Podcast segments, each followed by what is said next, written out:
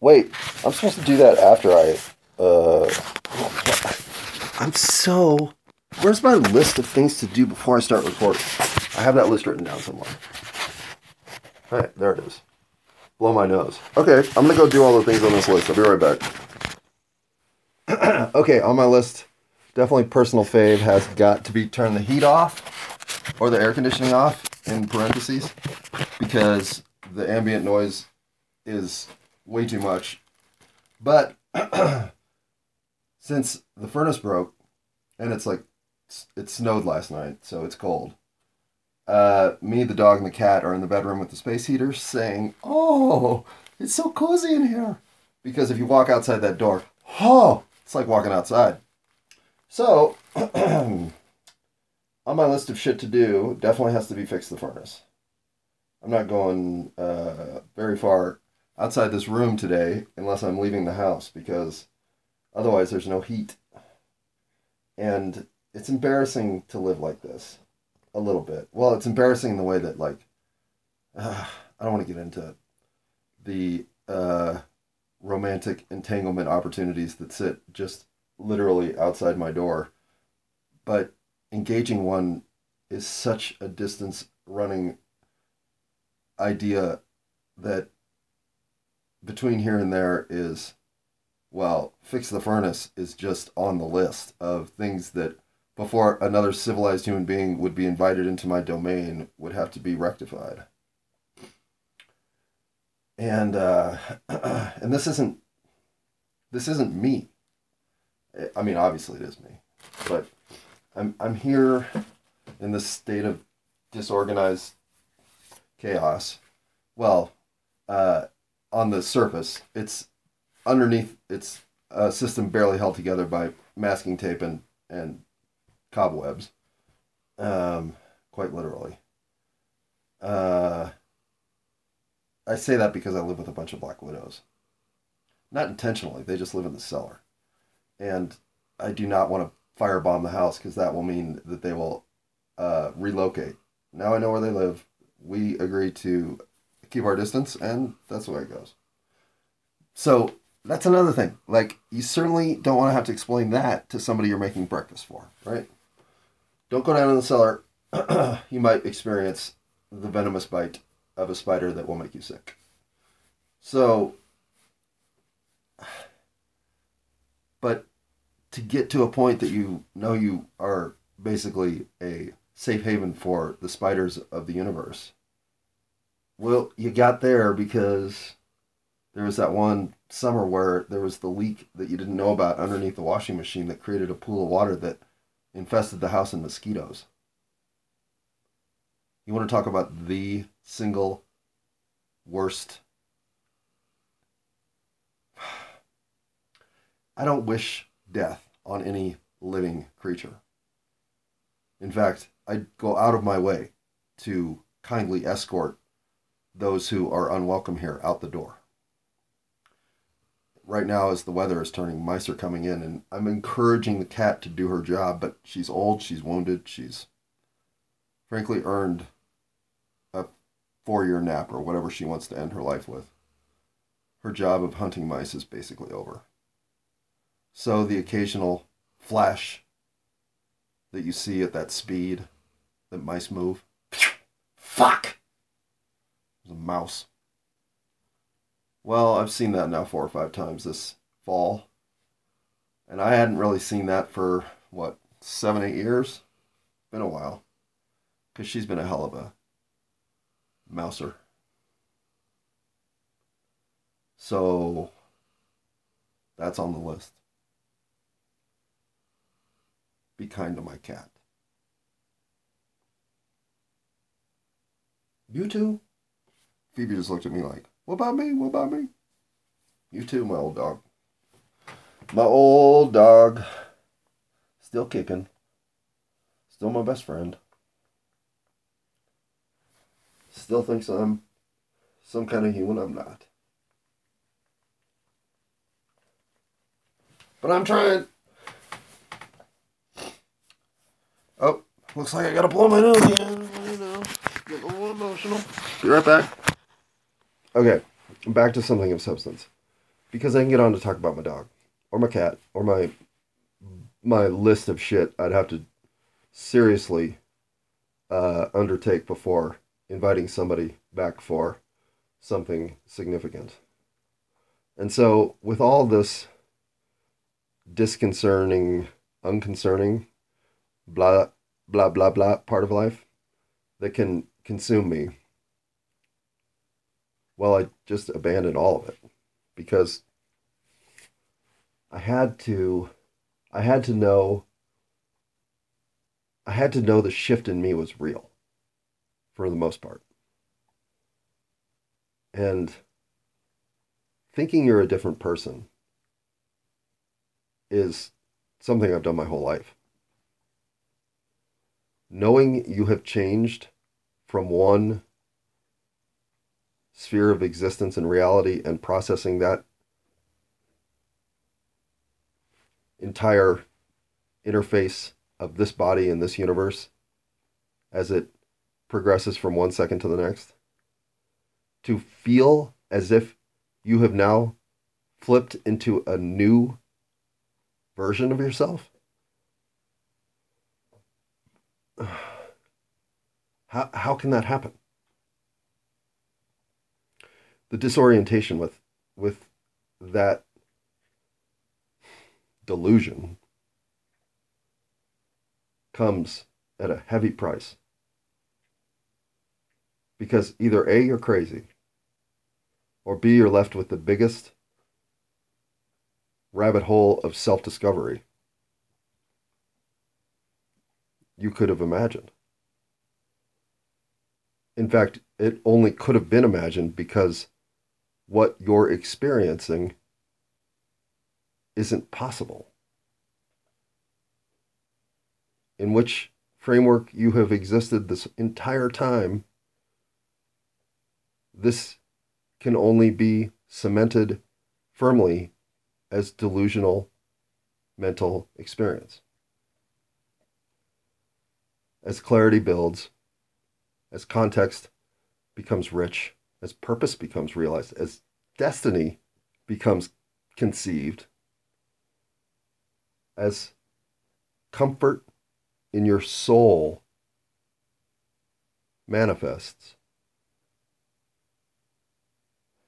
Well, what do you think other than if this is lunacy? Pray that I'm never sane again. As much as anything, coming to grips with faith in myself. I guess that's what drove me silent. I don't wish to waste any time here with the circuitous wandering of, what the fuck do I think about that? Why am I even sharing what I'm talking about right now?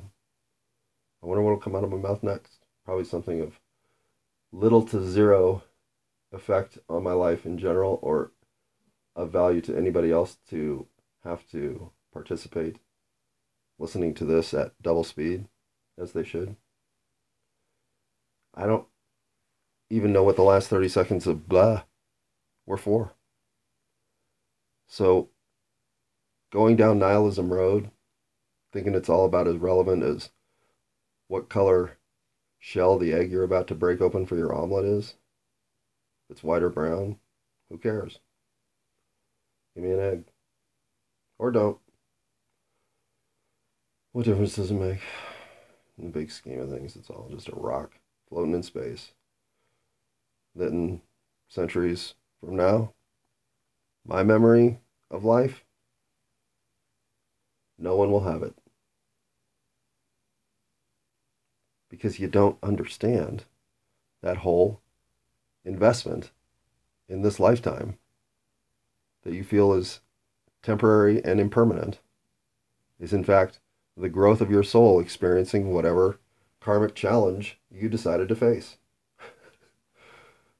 I mean, oh God, how do you change How do you let all that shit become real? How do you come to grips with all that? How does that sense and how does any of this exist in a way that you know is true? Pause. Oh God, where's that pause button? Oh, I'm gonna cough. All right, maybe I'm sick. Maybe I should take a bong hit. See if that helps. Hang on. Okay, so emotional energy is the core element of manifestation and of we create our own reality and all that stuff, right? That we touch on as somewhat philosophical or whatever, new age, mystical file of the highest order that you want to throw your sense of purpose and there's something bigger than what I'm going through that you can't help but fall into that wonderment of what's it all mean? Well, the experience on Earth is phenomenal because you get so much width in the pull that your soul experiences.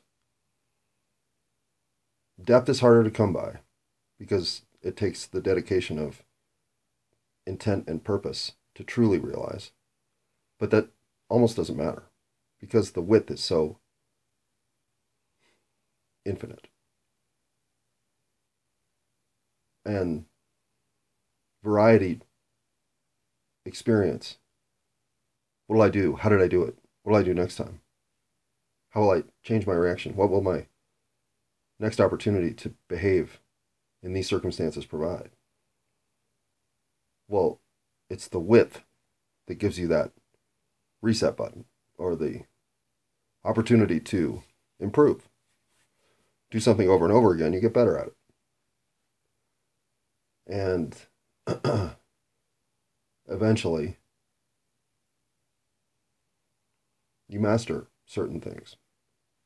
Or you become in flow with those things in their optimal state. And what I mean by that is, if you think about the fastest way to move a ball from point A to point B, well, obviously it's a straight line. Except that's wrong. And by investigating the reason that that's wrong, that simplicity unlocks the key to the universe. Which is,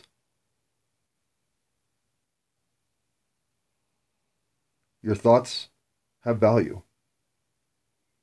but your experiences feed your soul.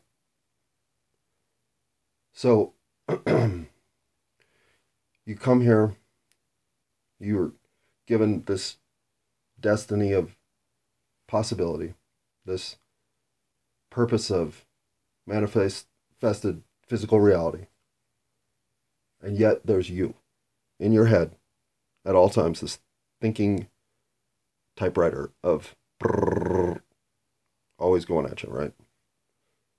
The real you, the inside you, the impossible to show the universe you. It moves too fast. It's always there. And I always thought that all that organized chaos inside my head was my problem. I thought too much. I overthought things. I ran away with thought after thought after thought after thought. If I could just be, pardon the hubris, a moron, I would choose to be Chapter 2 Lawnmower Man, the one who could find peace, harmony and tranquility in just cutting grass. That was a death sentence for me. Well, no, hyperbole. That was a, you want me to do what? Activity. You want me to mow a 4-acre field? You want me to sit on a tractor and think for 12 hours? Do you know what that means for me? Well, what it meant for me is I had no feeling of self-worth. Because 12 hours of drilling down whatever discordant thought my brain could produce, well, it wasn't a death sentence. It was just a torture sentence of self-loathing and self-flagellation of a hugely unnecessary proportion. But I didn't know that. I just knew that for whatever reason at that time, in that space, at that reality point, I could somehow, over the course of thinking through some sticky thoughts, convince myself I was the problem. I wasn't measuring up because I hadn't done enough. And thus, I was deserving of whatever lesser outcome. And as much as I could mask the undercurrent of those feelings, of that sense, what I didn't understand was I kept defaulting to that position because that's where we are civilizationally. And I can't help but reverberate and redirect that energy up and down my existence until it encompasses me. And it's why I've always thought I don't have a real self. Because at some point I would be so engulfed in the peripheral sensibility that I wouldn't even be able to identify a point from within on which to ground myself as this is who I am. I was every other person's grief and sorrow and disappointment simultaneously. I was a civilizationally reflective entity, bottoming out in a spiral of I can do better. And I thought, well, but I made that karmic arrangement, right? When I landed here in this try, and I'm not positive that this isn't, I don't know if I was lucky enough to accelerate into this position or unlucky enough to be decelerated into this existence. I can't tell. But whatever platform forced me into the karmic negotiation of even Steven. There's a Seinfeld episode where Elaine throws $20 out the window and bets Jerry that $20 will re-enter his life. And it does. And it's funny how much that episode secured something I'd known my whole life. When I got here, there were only two things I really understood. That I was here to witness or participate or acknowledge, document, experience something. And that I was here to imprint no karmic disruption, good or bad, that would leave other obligations to a circumstance in which, again, I've either been accelerated to advanced level opportunities or decelerated to remedial lessons needing relearned. I've had a lot of both.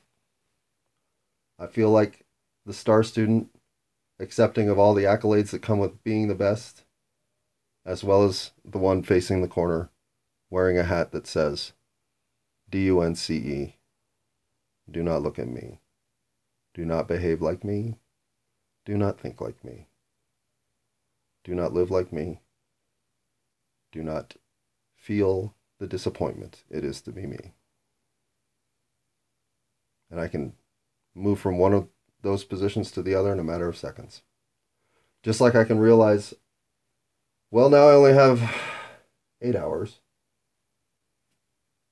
But the first hour of contemplation, spending my morning reorganizing what's inside my head, now that I have a window of opportunity in which to blossom. As someone who's always just jumped right in and seen what the fuck happens, I've come to appreciate the pace of deliberate activity, of deciding something and then acting on it, rather than bobbing and weaving and showing your nimble character of reactionary ability in the moment. It's a lot of work, and not always on the right side of outcomes that work in your favor. So, methodical, paced, directed energy. If I provide it to the universe, how much progress does the universe provide me? I don't feel as though there's a whole lot left for me inwardly to discover. I've drilled way too far on some of that. But I've also had the self-awareness and revelation of bridging those gaps through experience, through other people, through just that which is magical enough to be here.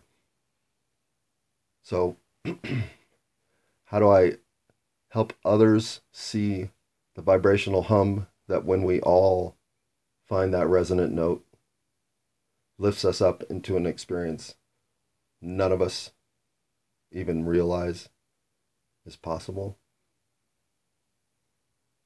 Well, you know, what else are you going to do? I mean, I do have 8 hours. Better get to work. But before I get to work, there's a word that I think I recorded a while back, like 6 months ago. Something where I tried to come up with all the phrases I could name that had work as the root versus all the phrases I could come up with that had play as the root. Playful, playmate, playtime, whatever. Versus workforce, workout, homework, work up. And it was 2-1, if I remember right. Play versus work. And I stretched the play terms into questionable boundaries to get to 2-1. And yet, we're always doing work. Work is just a terrible bucket in which to throw all of the activity that it is to consciously manifest on Earth. I'm working right now as I speak into this microphone. I'm working as I open and close my hands in a clasp that is somewhat to keep them warm, but mostly a position in which I do not have to work to be comfortable, but working myself into this position in which I will maintain comfort. Well, I did that work. And now I'm working to stretch my back and sit up in a more erect posture because I know I slouch and that my shoulders hurt when I do. I also am working to take my phone out of its case. Oh, I can't. I'm working to put my phone on the bedside table because I've listened to the last recordings and it's work to listen to those because I handle my phone too much. Oops, that's not on the list, but it should have been. Don't handle your phone. Should be on the pre-recording checklist to remind myself of things that can be so disruptive during a recording they ruin the recording. I have to work to be better at that. And so, what about the work I do to check my ego? What about the work I do to remind myself that everything is bigger than me? Obviously, if it's me versus everything, which one are you going to choose is bigger? If that's the test to get into heaven, choose everything. So, after contemplating senseless comparisons,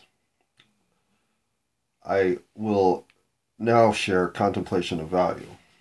And that is, I'm in this sort of bike acquisition mode. I currently have gone from 1 bike to 10 in less than 2 months. And I need to stop opening Craigslist bikes for sale, bike parts for sale. This is for the best. Stay away for me. But knowing this and embracing it are two different things. But anyway, let's go back to the bike opportunity that has emerged in the last 48 hours. Comes from something I suppose I know, but I've been able to push off into, would that be avoidance? No, that's not fair, because I guess it's denial. As a bicyclist, one of the things that I think is inherent in that activity is whatever happens on that bicycle is up to you. If I die on the bike, it will have been my fault.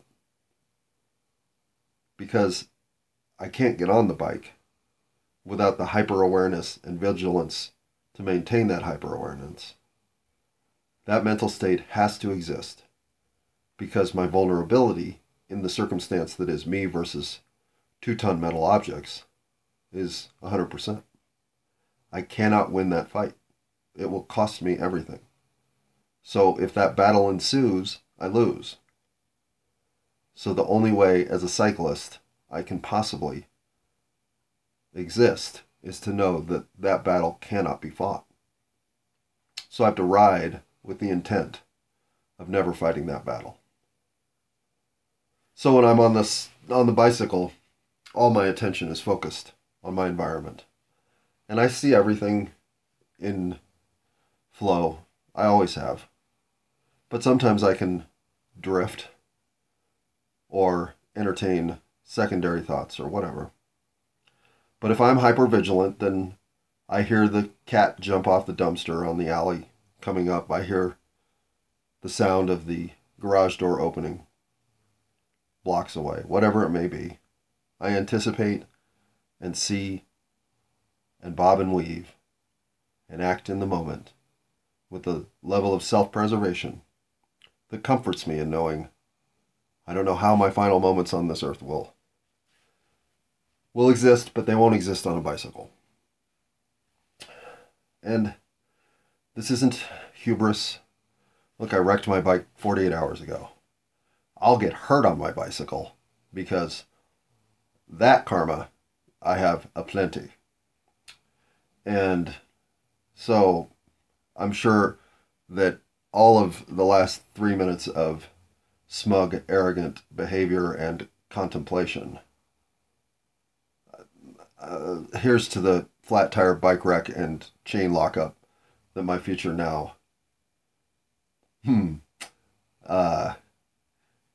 future now created as such to remind me that while my destiny may serve me in another capacity, my current cycling integration is one where I'm working with everybody else and I have an agreement with myself now to be better about my obligation, not to my own self-preservation on the roads, of which I am confident is under control. But to my obligation not to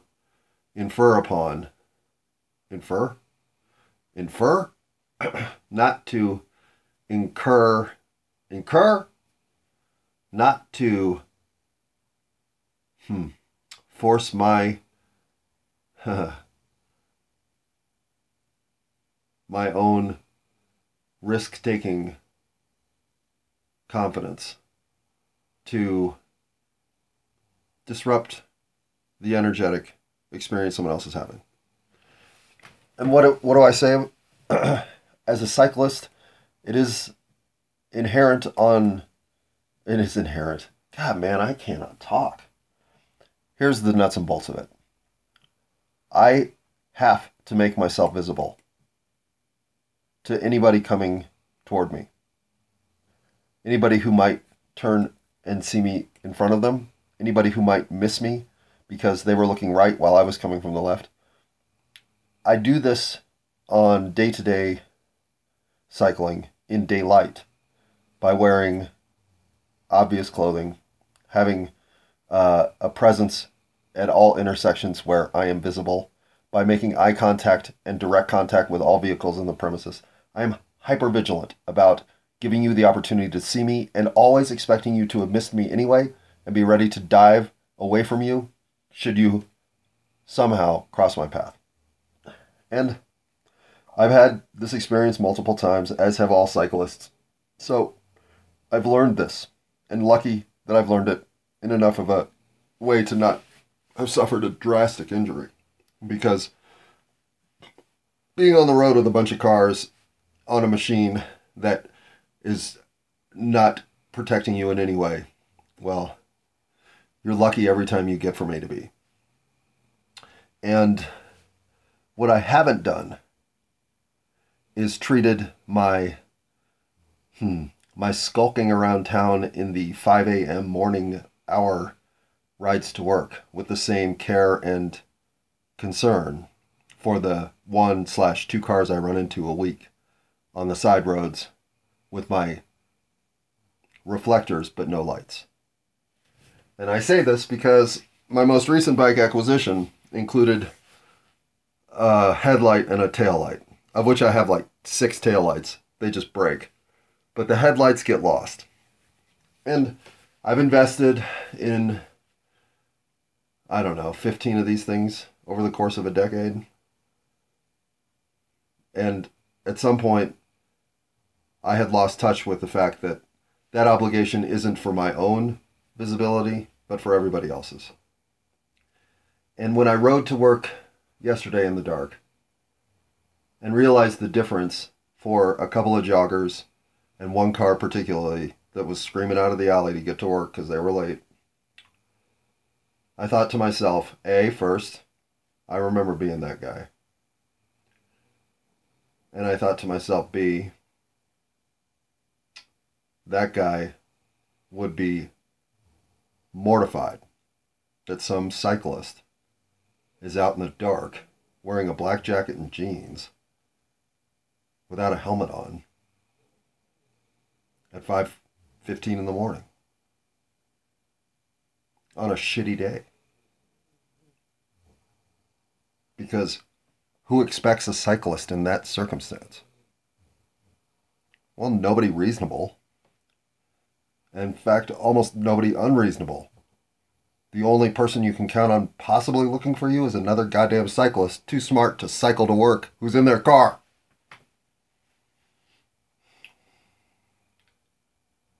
So fall down did I, because thinking, well, if I buy another one of those headlamps, I'm just going to lose it. Well, thank you, 10th bicycle purchase. I guess it took me 10 to realize the lesson you had forced me into. Once again, sometimes when you think, why am I doing this? You're doing this because it matters for everybody else. I'm kind, I'm understanding, and I'm forgiving. For some reason, this universe took that away from me. But no more. Nope. No more. As much as I am committed to riding with enough light that you can't miss me coming at you. Well, if you do, I'll understand. I'll certainly be kind. And I've already forgiven you. Because I love you all. Almost as much as I love myself. And I just haven't met you yet. Once I get to know you, I'm sure I'll love you just as much. It's amazing how much that feels comfortable to me. To know that that's the space in which I will always be found. In this existence on 8675309 Earth. That alone makes me have to go figure out what changed. Or just get on with my day, be myself, and take the reward that comes with it. Or I could wake my dog up and we could go for a walk.